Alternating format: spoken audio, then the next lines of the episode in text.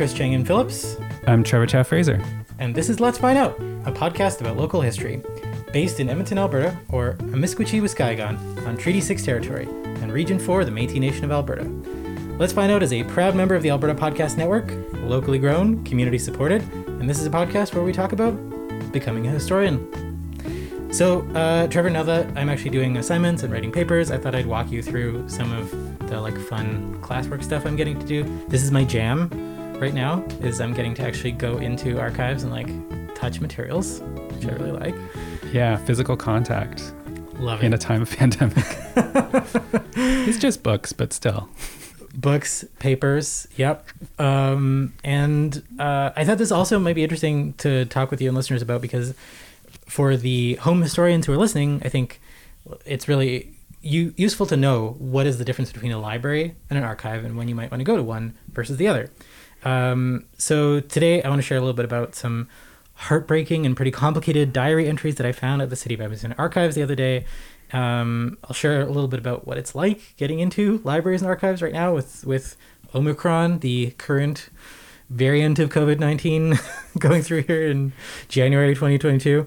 Uh, Although that might have changed by the time this is published. oh my God, we're only recording two days before this episode gets published, so hopefully it doesn't change that quickly. Uh, and I want to talk a little bit about why I think it matters that it's so tough to get access to facilities like this right now. So let's get started with what the difference is between a library and an archive.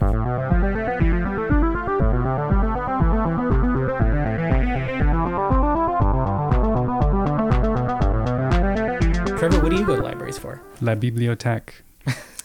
uh, yeah, I mean, I used to go to the library for for school work, Mm-hmm. but now that I'm not in school and I've got a kid, I mostly go to the library to entertain my child Mm-hmm. and to get video games because Edmonton has the best library in the world. Uh, you just get video games, man. I love it. uh, what kind of video games is she into right now? She? Me. For They're you. me. They're for me. Oh, okay. No, no, it's true though. Uh, she's really into like the Lego video games where you you kind of walk around and you're a little Lego character and then you like smash up just you just smash up everything uh, and kind of solve simple puzzles. Mm-hmm. And they're usually branded like Star Wars or Harry Potter or uh, Marvel superheroes. Mm. Um, yeah, I feel like I've learned a lot from the Lego video games that, um, in a way, if you just keep smashing life enough, you can get some coins from it. it's very capitalistic. yeah. It's like how can I reduce this to its base value? Um, yeah, so that's a great example of libraries are a great place to go for published materials. Video games are something that are produced en masse, millions of copies out there. Um, also, a great place to get books, also published material. So, libraries mainly collect what we call secondary sources. They're sources that, in history research specifically, might comment on or collect or look back on primary sources. So, um, if you read Pierre Berton's book, like The National Dream, looking back at the history of the making of the railway, he's collecting a lot of material together in one book. That's something you might find at a library. Um, or, like, I've got uh, a, a collection here of uh, Out North, it, it's a collection of queer history stuff. Um, from all around Canada. It's it's collected in one book, samples of like posters and pins and whatnot from the last like 40, 50 years. Documentary films, too, also a nice thing that you might find at a library. These don't sound very fun. They're fun if you're nerdy.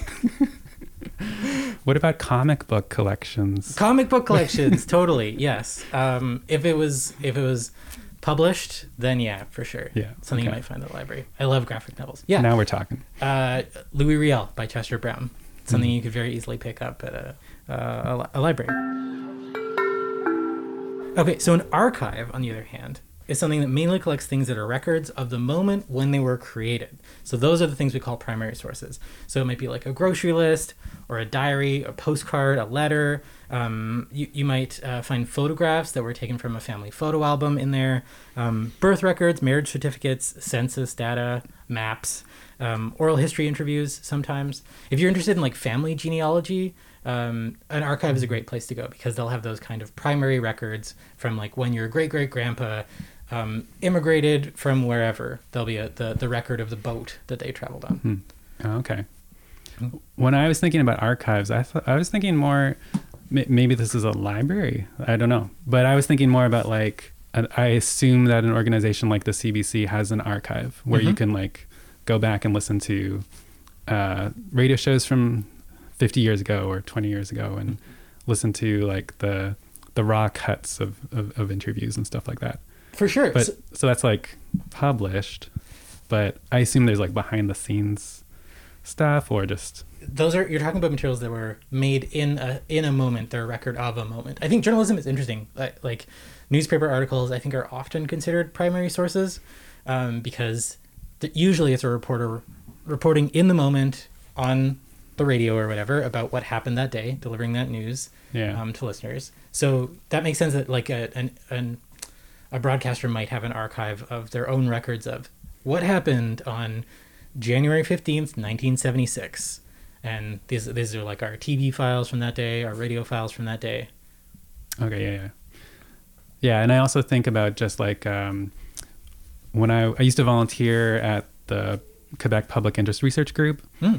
and so we had, you know, political groups going back decades, and we just had all these, you know, scraps of pamphlets and meeting notes and uh, like just just things that you could kind of piece together. Like, oh, this was the history of this student group and what they accomplished, what they wanted to do, and piecing that together just by rifling through the old papers was kind of fun. Mhm. Uh, I assume that's an archive.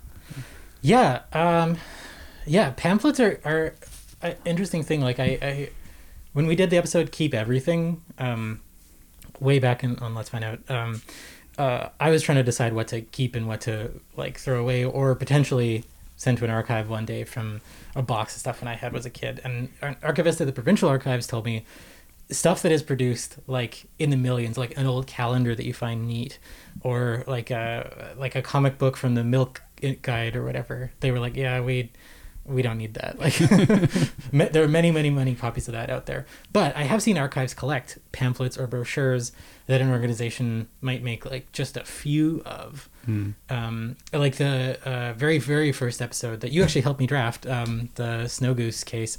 Uh, like there was some posters from the Snow Goose Festival in Tofield that were really cool, and I found those in the City of Edmonton archives. Cool. Yeah, yeah, yeah. Because it's like stuff that you are so niche. Mhm. I don't want to say unimportant, but so niche that like you would assume that it's not. Even though it's produced in many numbers, you would assume that most of them got lost, Yeah. or, or or disposed of. Yeah. So it's cool to have still just a trace of it. Yeah, yeah. Um, and there there are some things that where it's it's not quite clear whether they're one or the other two, or whether they belong in libraries and archives, and you have joint facilities sometimes. And there's some journalistic material that it's not clear sometimes whether it's like primary or secondary. Like if you have a uh, an opinion writer who's commenting on a bunch of stuff that happened that week, and they're reflecting on three or four different news articles that they like have an issue with. Um, maybe that's a, a secondary source. Um, films kind of puzzle me too, whether they're primary or secondary. Like documentary films of what happened in a moment, are they primary or secondary? I, I don't. I don't feel like I'm. I totally have a handle on all of those classifications. Yeah, yeah. It's also kind of interesting. I've heard about um, things like uh, like films being like someone finds a box full of film reels Mm-hmm. from way way way back in early Hollywood, and it like they would have been produced in the millions and sent all over the country, but because of the time, they were either disposed of Mm-hmm. or um, or just lost.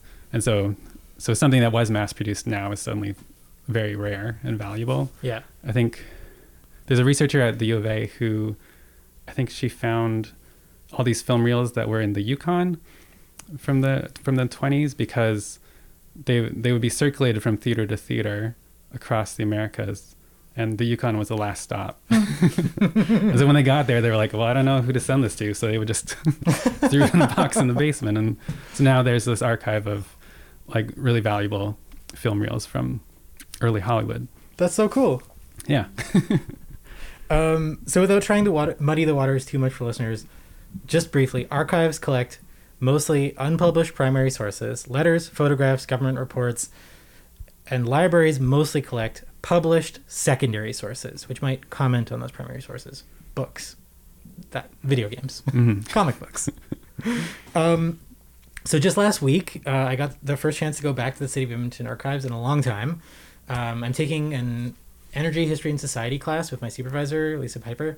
Um, it's a super fun class. We're looking at like a, a very broad definition of energy in Canada's history. Um, like we started with pemmican and whale oil and, and stuff, um, wind, and um, uh, the the first assignment that we got is like extremely broad.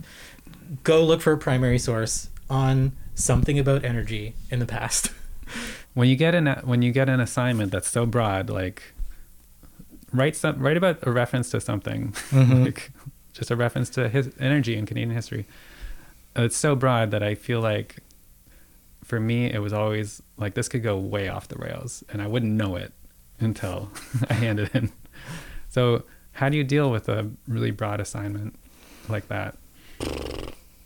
Uh, yeah. Uh, I first just tried to pick the one thing and just chase it as far as I could, the pemmican. Um, also in class we were talking about like wind powering like the sailing industries in Canada, so I tried looking for like um, the Peel's Prairie Provinces has some really cool postcards on um, boats and shipping. So I found some cool pictures of like York boats traveling with furs um, that had sails. I didn't realize that was part of Canadian fur trading.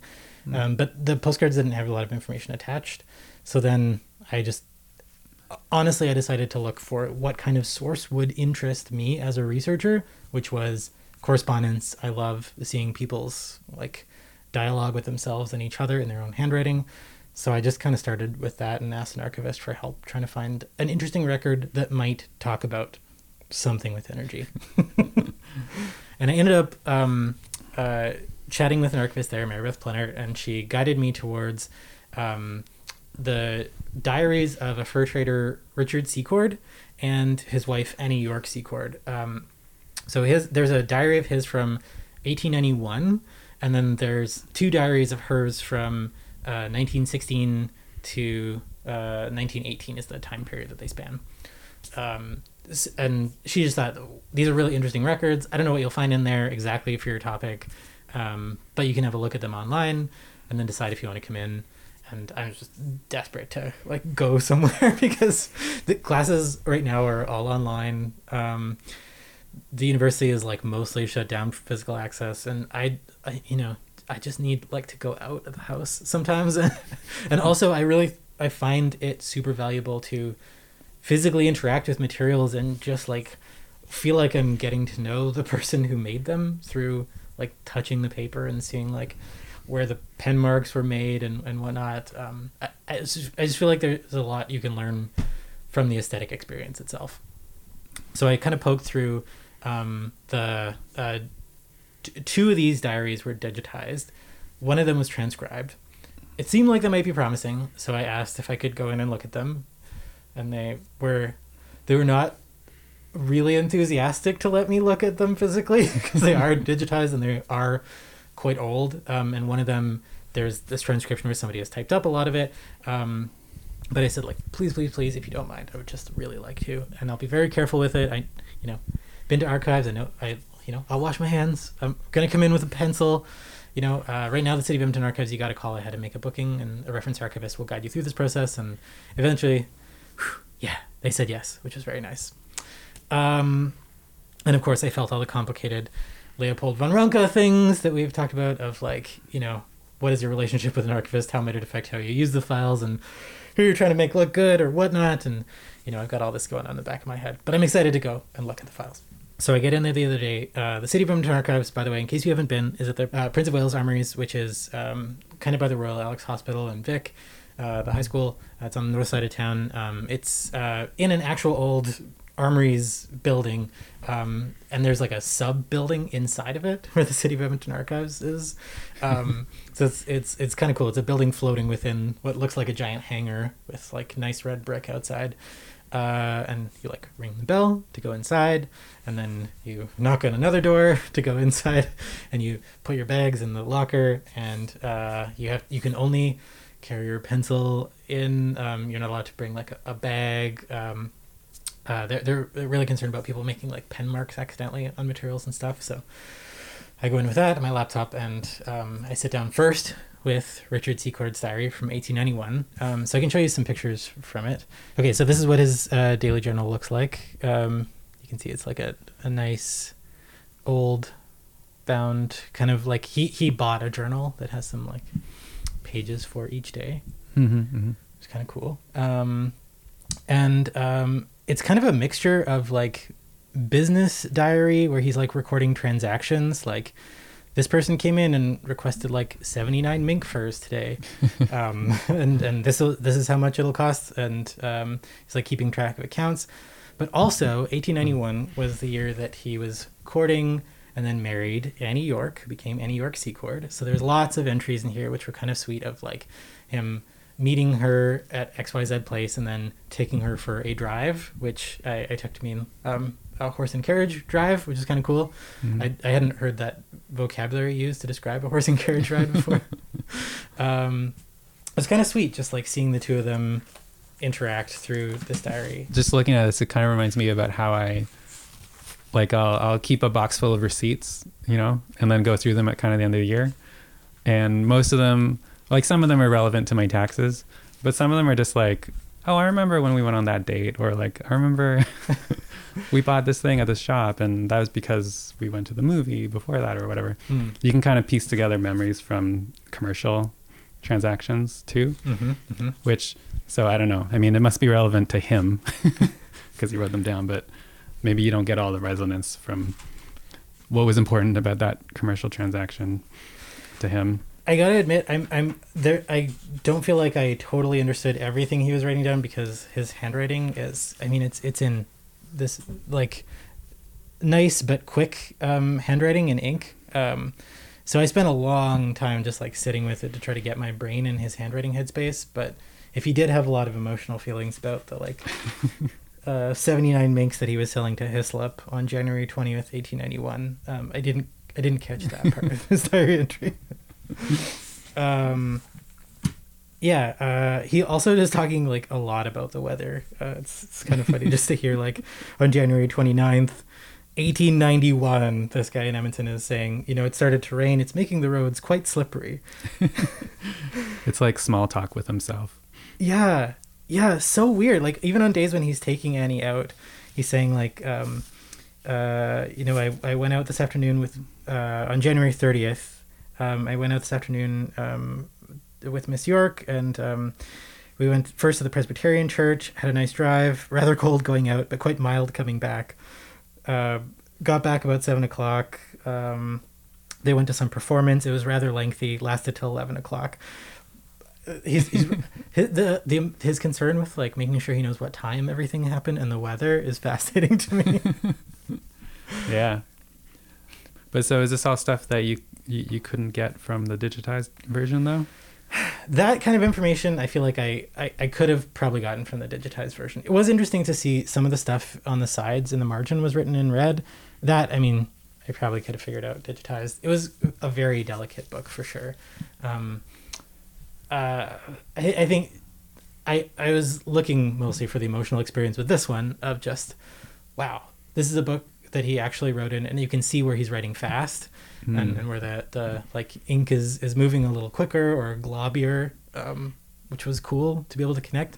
I don't know that there was a ton of information in this one that I would have missed if I'd just been looking at the digital version, but I'm glad you asked because Annie York's Annie York Secord's diary, I do feel like there was a lot that I would have missed if I just looked at the online version. oh, okay cool cool So uh, her 1916 um, diary, uh, this one is the one that was transcribed. So somebody had like typed up entries that you can um, see it like the text of what she had written online. Um, was actually a lot of stuff that was not accurate with the online transcription. I don't know what happened, um, but a lot of the dates were mixed up. Hmm. Um, and also um, some uh, some uh, the things that she wrote there's like gaps um, in the online version and and there are some things that you just would not catch if you were just looking at the online version like um, hang on I'll find the page where okay um, so I'm just gonna turn my laptop on the side here to show you uh, so uh, on what is this January 29th 1916 um, she's written coldest day of the year, but then she's crossed out a lot of it, so it Yeah. just says cold day. because below it, Another coldest day. Okay. so Yeah. that very uh, funny to me moment of her having the confidence that this was the coldest day she'd have to go through, and then realizing the next day it was even colder. that is not something I would have caught in the transcription for sure. Yeah, yeah. So was that with this incorrect transcription? Is that like a computer generated transcription that was wrong, or That was a human. Right. I don't know which human.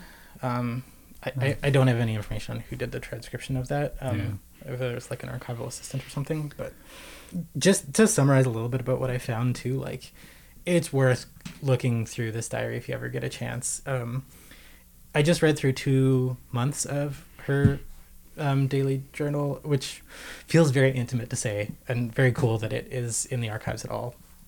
But um, you know, uh, like it's the this diary entry starts in January, which you know is the end of the Christmas break for um, one of her sons who's home for the holidays, um, Richard, um, and she writes about um, spending time with him at home. Um, they're spending time in the kitchen making fruitcake together. Um, it's 1916, so she's writing a lot of entries about the war, what's happening in Europe. She's um, making notes about like people that she and her husband know that are currently in the military in Europe. Um, and she writes about this one just heartbreaking day to me um, at the end of uh, her son's Christmas break. So this is January 11th. Um, she writes About this time, Richard, while walking down the street with me, made the remark that, Well, mother, I should like to get into khaki before I were compelled.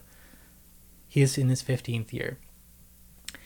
Khaki, I understand to mean like he wants to get into uniform. Yeah, um, yeah. And he's talking about wanting to sign up for the military before he's conscripted. And just seeing like, she sounds heartbroken that he's 15 years old and is warming up to to go away to war. Um, and she's like packing him on the train to go away to boarding school again. And this is like, you know, maybe one of the last Christmas breaks that he'll be home with her. Um, Mhm. It was pretty emotional to get to read that in her own hand. Yeah. I mean, I wonder if she's worried that maybe he'll join, you know, secretly before, because I've, I've heard about people joining before they're of age. Yep. Forging records and stuff. Yeah, which would, must be terrifying as a parent. Yeah. Which that terror maybe maybe explains some of the other stuff that I found more troubling in her records of like she's going to uh, a, a tea to raise money for the soldiers club in town. The tea is being hosted um, by the Imperial Order of the Daughters of the Empire, okay. which is the organization. If you'll remember, like um, our episode, maybe the Clan Query episode, we were talking about um, this Imperial Order of Daughters of the Empire was the organization that went around with a petition asking the Canadian government to ban black people from immigrating to Canada from Oklahoma. Hmm. So Annie York Secord is going to a tea fundraiser for this organization. It's kind of messed up.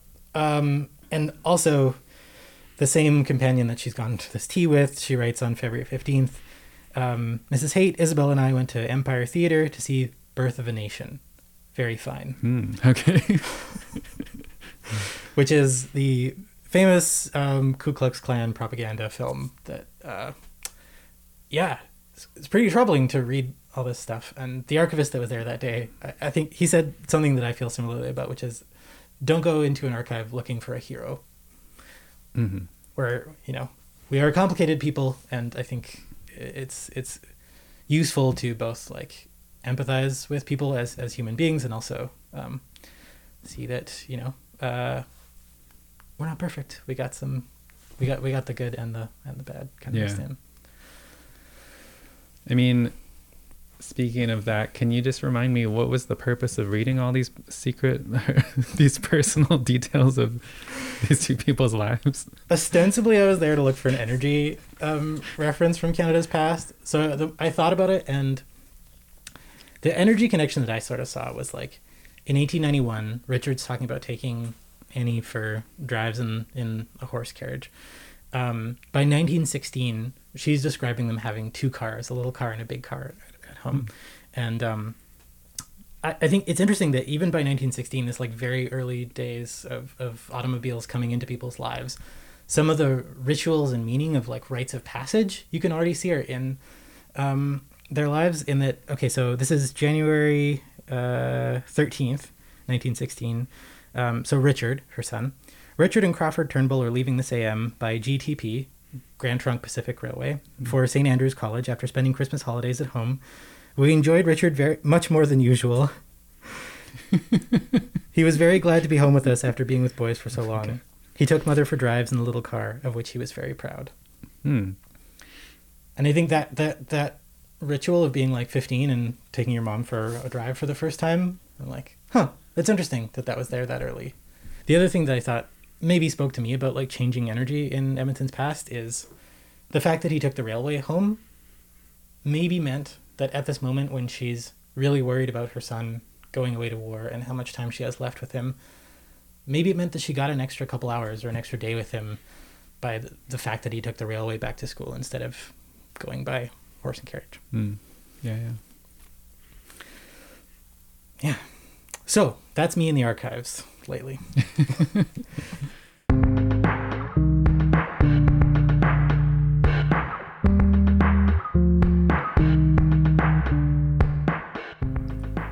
Let's Find Out is brought to you in part by Boys and Girls Clubs and Big Brothers Big Sisters of Edmonton and area. Did you know you have a superpower? Nope, we're not talking about flying or reading minds, although those would be pretty cool to have. You have the incredible ability to help young people see their own superpowers. Boys and Girls Clubs and Big Brothers Big Sisters of Edmonton area, also called BGC Bigs, needs you now. Consider sharing your time with a young person. Over the past year, BGC Bigs heard from young people that having a mentor means they're less likely to feel anxiety, feel isolation, or struggle with their mental health. But there are over 600 young people waiting for a mentor in their lives today. So, explore how you can get involved and watch our community change one life at a time. There's currently a need for mentors in the Big Brothers Big Sisters or Big Siblings program, in school, for the Youth in Care program, and for the new PRISM program supporting queer young people. There's also a need for virtual tutors who can support young people as they transition back to school and they're dealing with learning loss over the past two years. So join BGC Bigs for virtual coffee or apply now at bgcbigs.ca or Google BGC Bigs Edmonton. Your priority, their future. Let's Find Out is also brought to you by the Edmonton Public School Board. Get ready to take the guesswork out of choosing a school. Go to an Edmonton Public Schools virtual open house.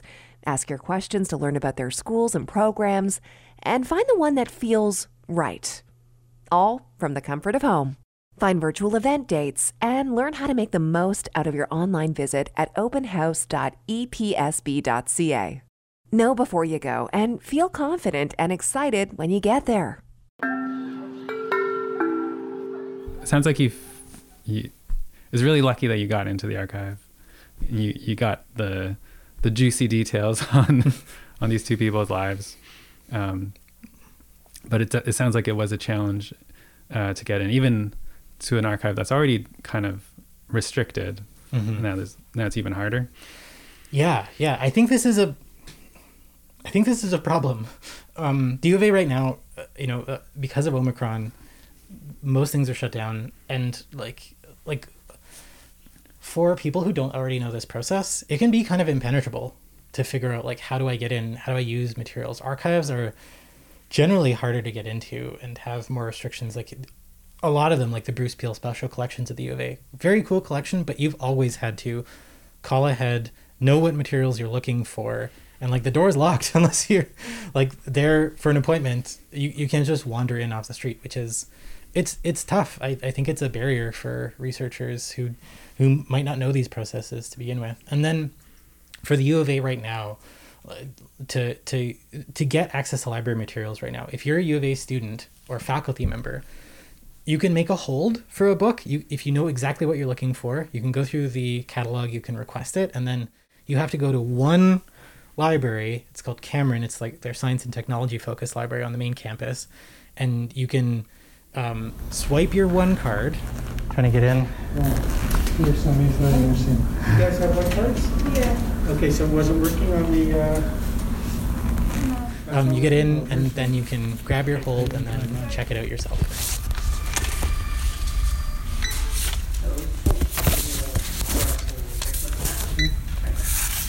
And leave, or you can study on the very first floor if you are someone with a one core. But this is not the only community of people who uses the U of A library collection. I mean, this is frustrating for me, for sure. I'm like, I'm, uh, I, I think like a like reasonably skilled researcher, but sometimes I need materials at like the last minute. Um, and I find it difficult as a student to have to plan like four or five days ahead right now for a librarian to pull a book for me from a shelf instead of me being able to go in there. Um, I also think that it's a problem for the U of A's like ostensible partial mission to serve the community. This idea of like uplifting the whole people is part of the, how the U of A talks about itself, right? And like before I before I was a U of A student as a like a researcher for Let's Find Out, as a historian laureate, writing for the CBC history articles I wrote in 2017. Like sometimes I'd, I would have to do a lot of research very quickly using secondary sources, going to a library, getting books that are like giving me a, a big survey of a topic, um, giving me background research, context for um, a, a subject. And if you're a community researcher, like in normal times, you can just use your Edmonton Public Library card that's free to get you into all these post secondary libraries like the U of A in Alberta. Um, they're part of the NEOS consortium. Um, but if right now, if you don't have a one card, you can't get in. Mm. Um, and like I can think of specific examples from Edmonton's history where the U of A library collection has been critical for very important and influential people in our past, like Robert Simonet, who we talked about on the Capilano Apricots episode. Um, this guy who uh, is a, a, very famous plant breeder in Edmonton. Um, he bred like lilies and roses that were like not only beautiful but specially tuned to Edmonton's climate. Um, he famously developed a form of, of double flowering petunia. he had like uh, in Catherine Chase Merritt's book Why I Grow Here, she talks about how um, he had seen them at markets every once in a while being imported from Japan, and he was like, "Whoa, how does that happen? Like these petunias with twice as many petals they should have," and he, um, so he didn't have a lot of formal education. He worked as a boiler stoker at the Misericordia Hospital slash gardener, um, and he borrowed books from the U of A and the EPL, and he taught himself plant genetics, mm. and he taught himself how to do the type of plant breeding that would like get him towards the road where he might be able to find double flowering petunias. By 1937, he was able to like start commercializing them. 1939, right, World War II conflict with Japan breaks out. Suddenly, trade with Japan stops, and th- this guy who'd been working on this genetics thing suddenly becomes like the center of this like tiny industry of double flowering petunias because he's the only way you can get them in North America now. Hmm. Um, that would not have been possible without him having access to a high quality research library like the U of A, probably. Yeah. Yeah, I mean, we with the pandemic, we've heard a lot about um, what this interruption in children's schooling could mean for their long term, you know, uh, development but um, I haven't heard a lot about what it means for universities and, and research programs and if if if we're going to have like an innovation gap, you know, moving forward because of libraries being shut down. I think that's a good way to kind of scary about. to think about. And I don't understand why the U of A has like shut down this access to the libraries because they've they've developed like a kiosk that you can go to. You can check out your own book without talking to or touching another person or getting within 20 feet of them. And they also have an app you can get on your phone. just check out your book yourself. I don't know how many days I went in last semester and just checked out a book myself on my phone. Um, it, it doesn't make any sense to me, uh, even from a safety perspective. Yeah, no, that sounds super frustrating. That would definitely uh, stop me. Like my my my limited schooling, I definitely relied a lot on being able to just browse the stacks and like to to start with one book, but then look further down the shelf and realize, oh, like maybe I should be more into this. And you can kind of work your way through the stacks and, and in a way that you can't just on a car, card catalog or an online catalog. Yep. Um, that said, I, I don't, my partner did her PhD mm-hmm. as a literary, literary historian. And so, um, I do remember she spent a lot of time in different archives and sh- one of them was Libraries and Archives Canada This is in Ottawa. in Ottawa. Yeah, uh, we live in Edmonton, and so she came to the U of A to do this science fiction Canadian science fiction project, and then once she was here, she realized there's like three archives. One of them's in Calgary, so you know she missed she missed going to the right school there. But one of them's in Calgary, one of them's in Toronto at the Toronto Public Library, Mhm. interestingly, Mhm. and then Library and Archives Canada in Ottawa.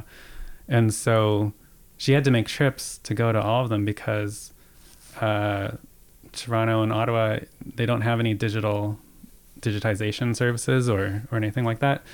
Calgary would digitize things, but just right down the road. So, um, but yeah, I remember Library and Archives Canada sounded especially frustrating because of kind of what you're talking about. Like, she had to fill out these forms ahead of time Mhm. to request the materials to be there for certain dates, and she had to coordinate that with her travel plans because she's going all you know all the way from Edmonton, and um, she ended up going three times. Mm-hmm. The first time she went, she had three days, and there's like a, it's a huge complex. She goes in, she finds like the room where like they have shelves with all the materials people requested. She goes to her shelf, expecting like a box. There's one single book on the shelf. She's like, I think I requested more. And she went looking for help, and they're like, oh, it must not have come, it must not have come from like the storage Oh my god. yet. Uh, and so she like was like, okay, well, I'll come back tomorrow. She came back the next day, still not there. She came back the third day. Uh, new staff member, She's like, oh, you need this room. There's like, like, oh, you went to the room for like requests, but you need to go to the room for like super super restricted requests, like What? where they keep the behind you know a sealed environment and stuff. Um, so th- so she goes there and there's a whole trolley with boxes and boxes of books that had all been like pulled out for her, oh my god. and she only had that day. So she so she had to go back another time. It's a whole other trip to Ottawa. Um, and that time she's like, okay, I got this. I go to the special collection room. It's, it's going to be there. It's a big trolley. It's not there. She like put the request in. They just didn't bring it. Oh my Right? god. So, I mean, it's just, it's like, it was just a bureaucratic mix up, but that can like throw off the whole research project. Mm-hmm. And, um, and so she ended up going back a third time.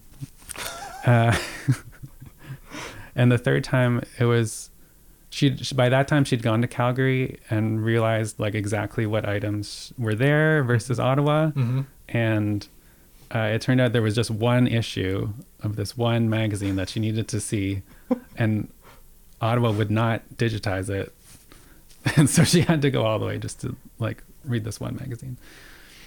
Um, but yeah, like to me, I was like, okay, you have to request things ahead of time. That would, I personally, I wouldn't be able to get past that, you know.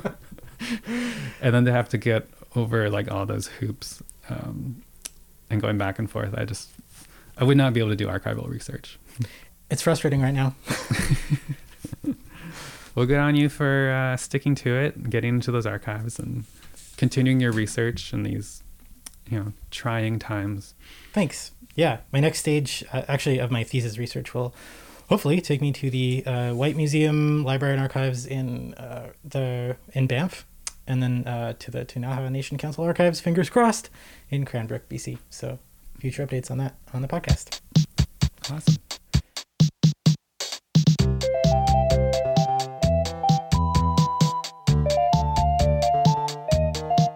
And thanks for listening. Let's Find Out is produced by Trevor Chow Fraser and me, Chris Chang-Yen Phillips. Let us know what you think. Drop us a line at chris at let's find out letsfindoutpodcast.com. We read all your messages, even if we don't always have a chance to get back.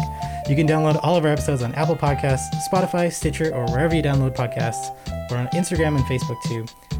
Thanks to Dylan Bremner, Mary Beth Plenard, and Tim O'Grady at the City of Edmonton Archives for their research help this episode. Thanks to everyone who's been supporting this podcast, especially Finn. Original music for this podcast is by the wonderful Doug Hoyer. Until next time, keep your questions coming.